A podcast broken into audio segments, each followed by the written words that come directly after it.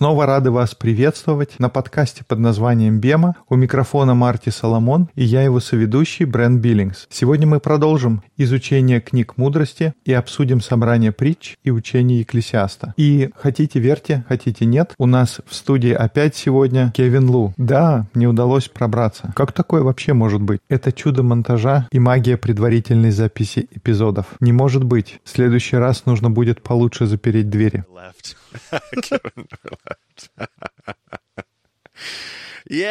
Ну ладно. Итак, мы говорили о книгах мудрости и как мы их называли. Мы говорили про них, что это инструменты. Это такие инструменты для жизненного пути. Когда есть у нас эти все взлеты и падения, нам потребуется набор инструментов, чтобы преодолеть. Мы говорили, что в книге судей описан такой цикл искупления. Но на самом деле вся история, о которой мы читаем в Библии, это Божий народ, который поднимается и падает, и проходит по всему кругу этого цикла снова и снова. И, Марти, может быть, это повод сделать обзор? Ну, не знаю. Обзор никогда не повредит. Я думаю, сегодня мы сделаем обзор того, что произошло после книг Торы. Итак, как история развивалась после Торы? Бог хотел поместить своих людей на перекресток всех земных дорог. И в книге Иисуса Навина мы обсуждали период, который мы называли периодом завоевания. Но то, что происходит там, не просто завоевание, но Бог берет своих людей и он помещает их на перекресток всех ключевых дорог, самый эпицентр событий. И затем мы видели в книге Судей, это был бесконечный цикл. И многие люди называют это циклом грехопадения. Но, Брент, ты помнишь,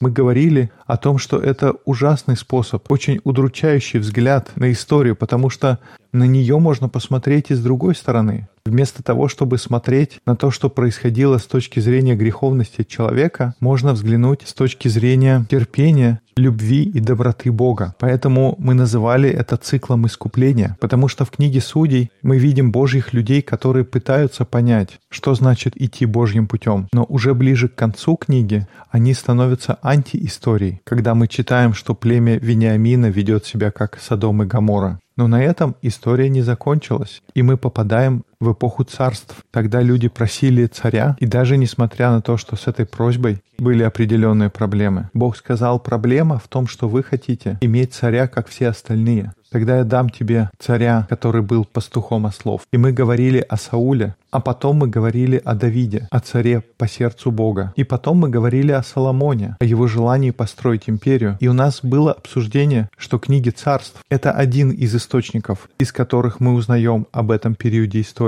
А с другой стороны, книга летописей или Паралипоменон — это другой источник, который повествует о том же времени. И тогда после Соломона царство разделилось, и тогда все как бы больше и больше погружается в хаос. Но и при этом в истории есть свои яркие моменты. Несколько царей все же поступает так, как Бог хочет. И все же большинство царей, они не доверяют истории. Они пытаются построить их собственную империю. И на данный момент мы уже стали антиисторией. И тогда во всем этом бардаке и неразберихе появляются пророки. Но перед тем, как мы перейдем к пророкам, мы хотели сделать паузу, потому что некоторые из тех царей, которые мы рассмотрели, а именно Давид и Соломон, они считаются авторами книг мудрости. И мы называли эти книги мудрости инструментами, потому что когда мы проходим через цикл искупления, проходим через тот весь бардак, который из себя представляет жизнь, нам понадобятся инструменты, которые нам помогут. И в прошлом подкасте мы говорили о псалмах. Это был один из инструментов, который нам понадобится. Это песня, потому что нам нужно петь. Иногда пение — это отречение от себя и дисциплина. Иногда пение — это радость. Иногда пение вырывается изнутри, потому что нам просто нужно выразить себя. Иногда наоборот, мы вообще ничего не чувствуем. И иногда поем мы, а иногда кто-то другой поет для нас. Нам нужно продолжать петь. Это один из тех инструментов, которые призваны нам помочь. Если мы хотим доверять истории, нам нужно петь. В книге Левит мы говорили о праздниках. И песня — это своего рода такой мобильный праздник. Это праздник, который с нами, куда бы мы ни пошли. И это мобильное напоминание о том, что есть история, которой можно доверять. Итак, песни — это один из инструментов. Но нам также понадобится мудрость, чтобы пройти все наши взлеты и падения. Чтобы пройти через жизненную борьбу, нам понадобится мудрость. И для этого у нас есть книга притчи. Традиционно авторство этой книги приписывается Соломону. Некоторые исследователи говорят, что Соломон скомпилировал, собрал воедино всю эту книгу из 31 главы. У нее нет какой-то определенной структуры, по крайней мере, я не был способен ее найти. Некоторые разделы — это просто сборник коротких притч. В некоторых переводах есть пометка, что это притчи Соломона. И эти притчи — это как небольшие такие крупицы мудрости. И мы не будем делать длиннющего подкаста по книге притч. И притчи зачастую достаточно просты. Многим людям нравится такая прямота. Что вы скажете? Какое ваше отношение к книге притч? Для меня хочешь — пользуйся, а нет — так и не надо. Интересный взгляд, но я понимаю твою точку зрения. Но мне это точно надо. Я буду ей пользоваться. А для Кевина, похоже, это действительно последний раз на нашем подкасте. Ну почему? Я точно могу понять эту точку зрения. Я помню, у меня была небольшая группа общения в моем служении где-то 12 лет назад. И двое ребят в ней, они просто были влюблены в книгу притч. Я могу понять, потому что притчи — это простая прямая мудрость, небольшое черно-белое высказывание, в котором все по местам и которое наполнено мудростью. И теперь момент про притчи. Являются ли они всеобъемлющими в своей мудрости? Как мы называем притчи, Кевин? Мудрые высказывания, которые верны в большинстве случаев? Да, мне нравится это название. Мудрые высказывания, которые в целом верны. И здесь мы имеем в виду, что существует множество случаев, когда притча не является истиной, которая всегда сбывается. В притчах множество мудрости. Она выражает какую-то общепринятую и глубокую мудрость, но из притчи всегда есть исключения. И это важно помнить, потому что из любой притчи, из любой пословицы есть исключения. Нужно иметь это в виду и не строить свои доктрины на утверждениях из притч. Кевин, у тебя есть несколько примеров из книги притч? Вот, например, притчи 10.3. «Не допустит Господь терпеть голод душе праведного, стяжание же нечестивых исторгнет». Да, не допустит Господь праведным голодать,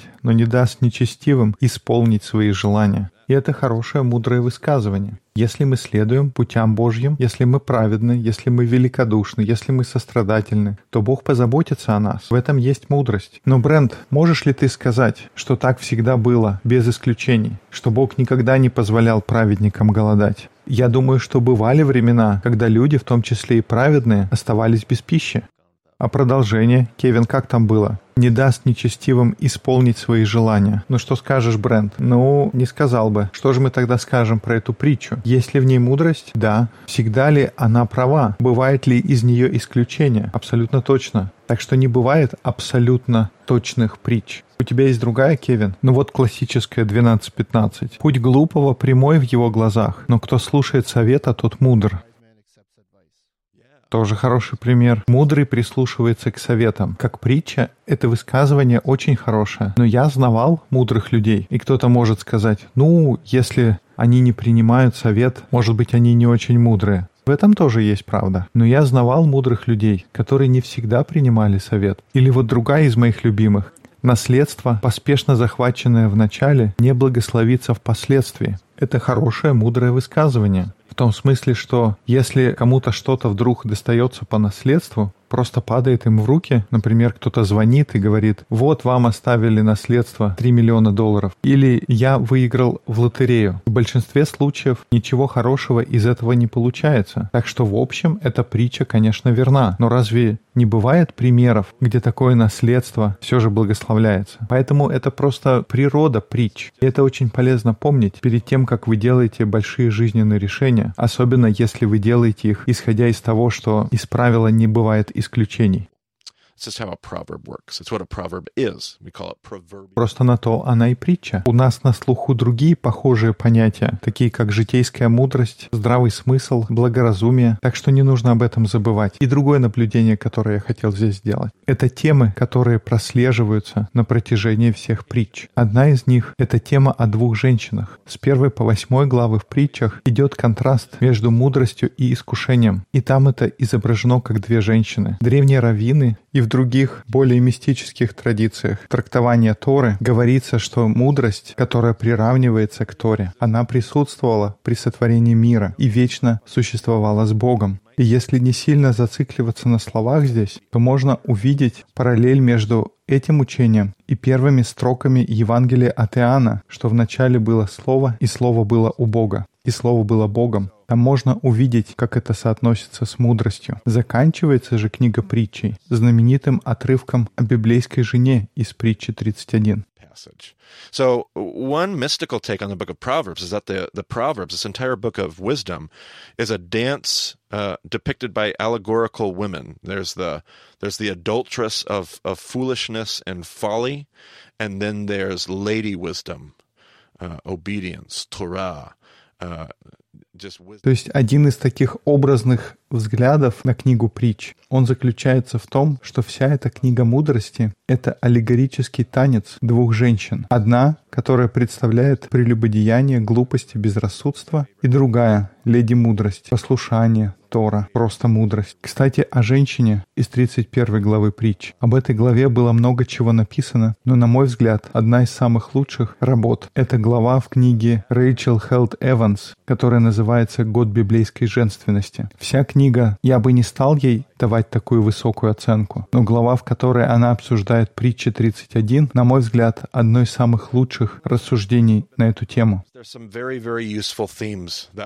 И последнее небольшое замечание по книге притч. Есть несколько очень-очень полезных тем, которые проходят через всю книгу. Я помню, когда я учился в библейском колледже, одно из заданий, которое я там выполнял, состояло в том, чтобы пройти через книгу притч, и с помощью семи различных маркеров нужно было отметить различные темы. Обычно я достаточно критически высказываюсь о библейском колледже. Сегодня у меня будет более положительный тон, так что приготовьтесь. Так вот, я нашел несколько действительно хороших тем. Например, тема богатства. Притчи 10.4. Ленивая рука делает бедным, а рука прилежных обогащает. 11.16. Благонравная жена приобретает славу, а трудолюбивые приобретают богатство богатства. Также я вспоминаю тему семьи, тема добродетельной жены, что она венец для мужа своего, а позорная, как гниль в костях его.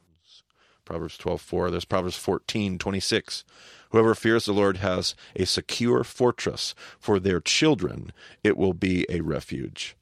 Um, 14.26. В страхе перед Господом надежда твердая, и сынам своим он прибежище. Одна из тем, которые больше всего повлияли на меня в библейском колледже, и которая ближе всего мне самому, это тема о речи. Например, притчи 10.19. «При многословии не миновать греха, а сдерживающий уста свои разумен». 12.6. Речи нечестивых — засада для пролития крови, уста же праведных спасают их. 17.27. Разумный воздержан в словах своих, и благоразумный хладнокровен. И я принадлежу к тем, кто зарабатывает на жизнь своими устами. Поэтому моя речь, мои слова очень важны для меня. И я помню, этот очень важный урок со времен библейского колледжа, потому что гордость и слова часто плохо сочетаются друг с другом. И главный урок, который я усвоил из притч, он заключается в следующем. Here's my own Solomon proverb. When in doubt, shut up. Um, and that has served me well.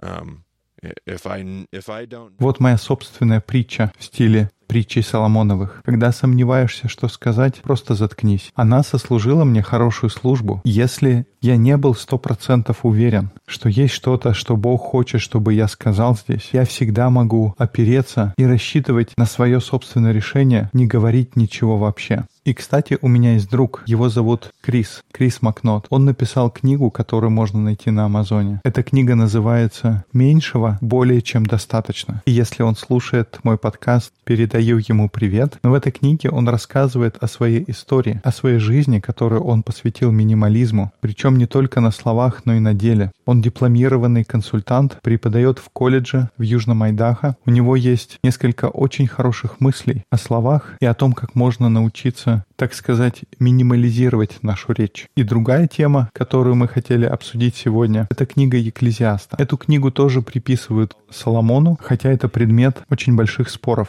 И на самом деле не слишком много ученых, которые полагают, что Соломон является автором этой книги. Ведутся споры о том, что, может быть, вступление и заключение к Екклесиасту добавлены уже позже. Есть некоторые элементы, которые говорят в пользу этой гипотезы. Так что вопрос авторства в научных кругах еще не решен. Но если вспомнить наш разговор об инструментах для нашего пути, то первым инструментом это была песня. Второй инструмент для нас — это мудрость. И третий инструмент, который нам понадобится для того, чтобы пройти через нашу ежедневную борьбу, это инструмент, который мы назовем смысл. Нам понадобится цель. Нам нужно знать, зачем мы здесь. Кстати, Брент, я попрошу тебя добавить еще одну цитату в примечание нашего эпизода. Симон Сенек несколько лет назад делал выступление на TED. Его выступление называлось «Начни с вопроса «Почему?». Он говорит о том, почему некоторые компании так успешны. Он говорит, они успешны, потому что понимают не только свой продукт, а причину, зачем нужен этот продукт. И он говорит, что они так хорошо рекламируют свой продукт, потому что они говорят о том, почему он им нужен а не только сам продукт. И иногда продукт может не появляться в кадре вообще. Apple когда-то рекламировали iPhone, но всю рекламу просто была показана семья, которая снимает видео, как они проводят Рождество. И только в самом конце вы понимаете, что это реклама телефона. Потому что вся реклама строится вокруг вопроса «почему?». Потому что твоя цель, предназначение, твое «почему» — это то, что делает разницу в мире. Что насчет вас? Вы когда-то читали книгу Экклесиаста? Какое у вас было впечатление от нее? Для меня это довольно депрессивная книга. I was hoping you'd say. My my first sermon that I had to give in Bible college was on the book of Ecclesiastes. Talk about oh my goodness, that was like the worst assignment ever. Uh, so hard, but so good as well. Um, О, вот здорово. Я так рад, что именно это ты сказал слово. Моя первая проповедь, которую я должен был прочитать в библейском колледже, она была посвящена книге Экклесиаста. Это было самое сложное, самое худшее задание во всей моей жизни. Потому что если читать Экклесиаста, с первого взгляда он говорит, что все, все суета, все бессмысленно, мудрость бессмысленна. Вы только что закончили чтение книги притч, переворачиваете страницу и в Экклесиасте читаете «На самом деле мудрость бессмысленна». И ты такой «Ну хорошо, спасибо. Значит, я все свое время потратил впустую». И был учитель Эрвин Макмаус. На самом деле мне нравятся некоторые из его книг.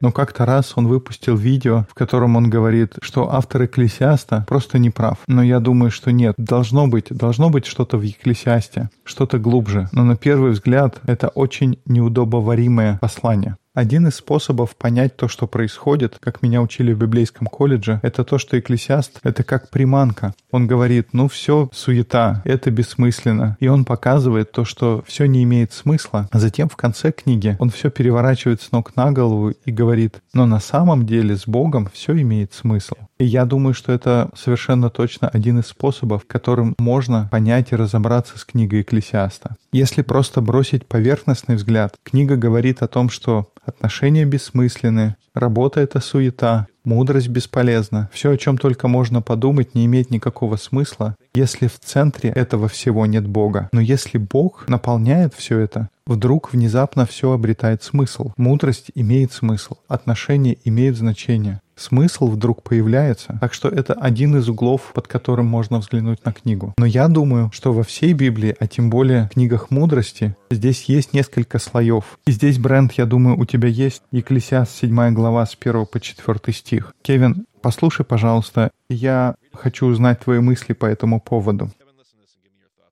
Доброе имя лучше дорогой масти, и день смерти, дня рождения. Лучше ходить в дом плача об умерших, нежели ходить в дом пира. Ибо таков конец всякого человека, и живой приложит это к своему сердцу. Сетование лучше смеха, потому что при печали лица сердце делается лучше. Сердце мудрых в доме плача, а сердце глупых в доме веселья. Ну что скажешь, Кевин? Мне точно не хочется никуда идти из того, что здесь перечислено. It's not what I would do. И это удручающий депрессивный список, так? День смерти лучше, чем день рождения. Довольно жестко, так? И вроде начинается хорошо. Доброе имя лучше дорогой масти. fine perfume. It's like, yeah, okay, yeah. And it goes downhill. Yeah, exactly, exactly. Like the whole thing seems really heavy-handed. Is this like really how we're supposed to understand the great teacher uh, of Ecclesiastes? Um, Вот именно, весь отрывок кажется довольно жестким. Это действительно то, как нужно понимать учение великого учителя Экклесиаста. И первое, что нужно помнить, этот отрывок не висит сам по себе. В оригинале разбиения на глав нету. Так что, если действительно хочется разобраться, поставьте на паузу наш подкаст и прочитайте шестую и седьмую главы Екклесиаста. И эти несколько стихов будут находиться в центре этого большого отрывка. И то, что я говорю в центре, я не утверждаю, что здесь есть хиазм. Я не смог его найти. Но эта речь, которую мы здесь читаем, она находится в разделе, где автор пытается разобраться, что останется после того, как он уйдет. Он говорит, когда я ухожу, все передается по наследству. Что останется после того, как я уйду? И когда он так размышляет, он говорит, Брент, мог бы прочесть еще раз этот отрывок? Доброе имя лучше дорогой масти, и день смерти — дня рождения. Лучше ходить в дом плача об умершем, нежели ходить в дом пира, ибо таков конец всякого человека, и живой приложит это к своему сердцу. Сетование лучше смеха, потому что при печали лица сердце делается лучше. Сердце мудрых в доме плача, а сердце глупых в доме веселья. but the heart of fools is in the house of pleasure. The house of mourning, it keeps talking about. Better to go to a house of mourning than to a house of feasting. Uh, Charles Spurgeon had a quote that I found once. Он все время говорит, что лучше пойти в дом скорби, чем в дом веселья. У Чарльза Сперджина была цитата, которую я однажды нашел. Он сказал, что хороший характер – самое лучшее надгробие. Вырежьте свое имя на сердцах, а не на мраморе. И хотя это хорошая цитата, но в Екклесиасте сказано еще лучше. Он говорит о добром имени. И суть того, что здесь говорит автор, она заключается в том, что вы думаете, что будет после того, как вы уйдете. И одна из вещей, которая может остаться, тогда, когда уже вас нет, это наследство. Имя, доброе имя, лучше превосходного благовония. И благовоние или духи, они в том мире были одной из самых дорогих ценностей. И духи, когда ты умрешь, ты в них не будешь нуждаться. Они передадутся следующему человеку. Но хорошее имя, оно может жить, у него могут быть вечные плоды. Поэтому, когда ты думаешь о смысле, когда мы читаем поверхностно, эта книга очень депрессивная, полна отчаяния. Все только бессмысленно, суета, все тщетно, все бесполезно. Но доброе имя — вот что имеет смысл. Если ты хочешь, чтобы у тебя был смысл просыпаться утром, если ты ищешь цель, он говорит, вот, цель — это хорошее имя. Оно лучше, чем превосходное благовоние. И как этого можно добиться? И, к сожалению, никто не вспомнит о великом празднике, который ты устроил. И что вы скажете? Кевин, мне нравятся вечеринки? Oh, yeah, you do. Uh, yeah. oh, yeah, do. You better believe it. Yeah, Leviticus, we talked all about the party. Brent, am I, am I a believer in the party? Absolutely. You have to party. Because if you don't party, you're going to forget where you came from. Определенно. О да, я люблю праздники. Книга Левит заповедует устраивать праздники. Я очень верю в праздники, потому что если мы не будем праздновать и веселиться, мы забудем, откуда мы вышли. Но если когда-нибудь будет выбор в критический момент, идти в дом скорби или нет, и что происходит в доме скорби? Там оплакивают потерю, кто-то умер, похороны. И когда возникает вопрос, идти в дом траура или на праздник, автор Экклесиаста говорит, выбери дом скорби, потому что о празднике никто не вспомнит, но кто-то может вспомнить, как ты повлиял на кого-то, потому что ты пришел. У евреев есть такое понятие «сидеть шива». Это быть с людьми, которым нужна помощь, которым нужно сострадание, которым нужно, чтобы просто кто-то побыл рядом с ними. Твое доброе имя — это то влияние, которое ты имел на жизни других людей. Мне нравится эта мысль в книге Экклесиаста, потому что на поверхности все очень депрессивно. Но если копнуть, то мы видим автора, который говорит, что у вашей жизни появляется смысл, если вы посвящаете ее другим людям. А вот это понятие «сидеть Шива», мы еще будем говорить об этом в будущем, или, может, ты сейчас можешь пояснить? explain that a little bit more now. I kind of could here. I don't know where it will come up before. Oh, it, it, yeah, we'll talk about it with the book of Job. Okay. We'll bring that up again. Uh, well, yeah, that'll be coming. Great. A short little explanation. It's the idea of coming with somebody who's in grief Uh, ну, можно и сейчас, но мы еще к этому вернемся, когда будем говорить о книге Иова. Так что небольшое объяснение. И нам, кстати, нужно позаимствовать это из еврейской культуры. Идея сидеть Шива, она состоит в том, что ты просто находишься рядом с человеком, который в горе. То есть ты просто находишься рядом с этим человеком. Если человек хочет поговорить, то ты можешь говорить. Но если человек не хочет говорить, ты просто находишься с ним. Кстати, у Роба Белла есть небольшое видео, оно называется «Матфей». Там как раз рассказывается о горе человека, и что это означает сидеть Шива? Хороший и очень наглядный пример. Так что хороший вопрос. Итак, смысл. Откуда на самом деле нам взять смысл жизни? Как нам понимать наши мотивы, наше почему? И как мы говорили об этом раньше, смысл не в самосохранении, а в том, чтобы жить для других, самопожертвование. Итак, мы снова видим, что смысл и цель заключены в тех же самых вещах, о которых мы говорили с первого и со второго подкаста в самом начале первой сессии. Эти идеи снова появляются в Екклесиасте. Вопрос. Ты упомянул, что это спорный вопрос, является ли Соломон автором Екклесиаста. А что насчет притч? Полностью все притчи приписываются Соломону. Proverbs attributed to Solomon? Not at all. In fact, I don't... Нет, вовсе нет. Я не думаю, что даже консервативные ученые или библейские учителя думают так. Соломону ставят в заслугу то, что он собрал их все вместе. Вероятно, он написал некоторые из них. Может много, может мало, может вообще ни одной. Но традиционно считается, что он собрал их все вместе в одной книге. Есть ли какие-то указания в тексте, как в псалмах? Например, это псалом Давида. Что-то такое есть в притчах? Um, that with Solomon. There's, there are some subtitles, and as far as I know, they're not based on anything. Иногда в Библии, в каком-то из переводов, можно увидеть подзаголовки, но я не знаю, насколько точно они основаны на том, что есть в тексте. Но, может быть, есть какие-то примечания на полях или рукописи, о которых я не знаю. Но, кстати говоря, даже с псалмами не всегда понятно, это псалом Давида или псалом, написанный для Давида. Иврит этого не объясняет. Так что да, действительно есть расхождение что в книге притчи написал Соломон. Давай посмотрим. У меня в Библии где-то с 10 до 22 главы идут то, что называют притчи Соломона, и несколько ближе к концу. Так что он написал это или только все собрал? Хороший вопрос. Но в любом случае, у нас теперь есть набор полезных инструментов для нашей жизни. Это инструменты, которые мы получили от довольно мудрого человека. Мы читали, что он был самым мудрым на земле до Иисуса. Ну что ж, хорошо. Если вы живете на Полюс, надеюсь, вы придете на наши дискуссионные группы в Москве по вторникам и в Пулмане по средам. Вы можете связаться с Марти через Твиттер, как Марти Соломон. Меня можно найти как я IBCB. У Кевина аккаунт scom821. Напишите ему, расскажите, как вам понравилось то, что он к нам приходил. Подробная информация о подкасте есть на сайте bemadiscipleship.com. Заходите на нашу страницу в Фейсбуке. Спасибо, что вы слушали подкаст под названием Бема. До скорых встреч в эфире.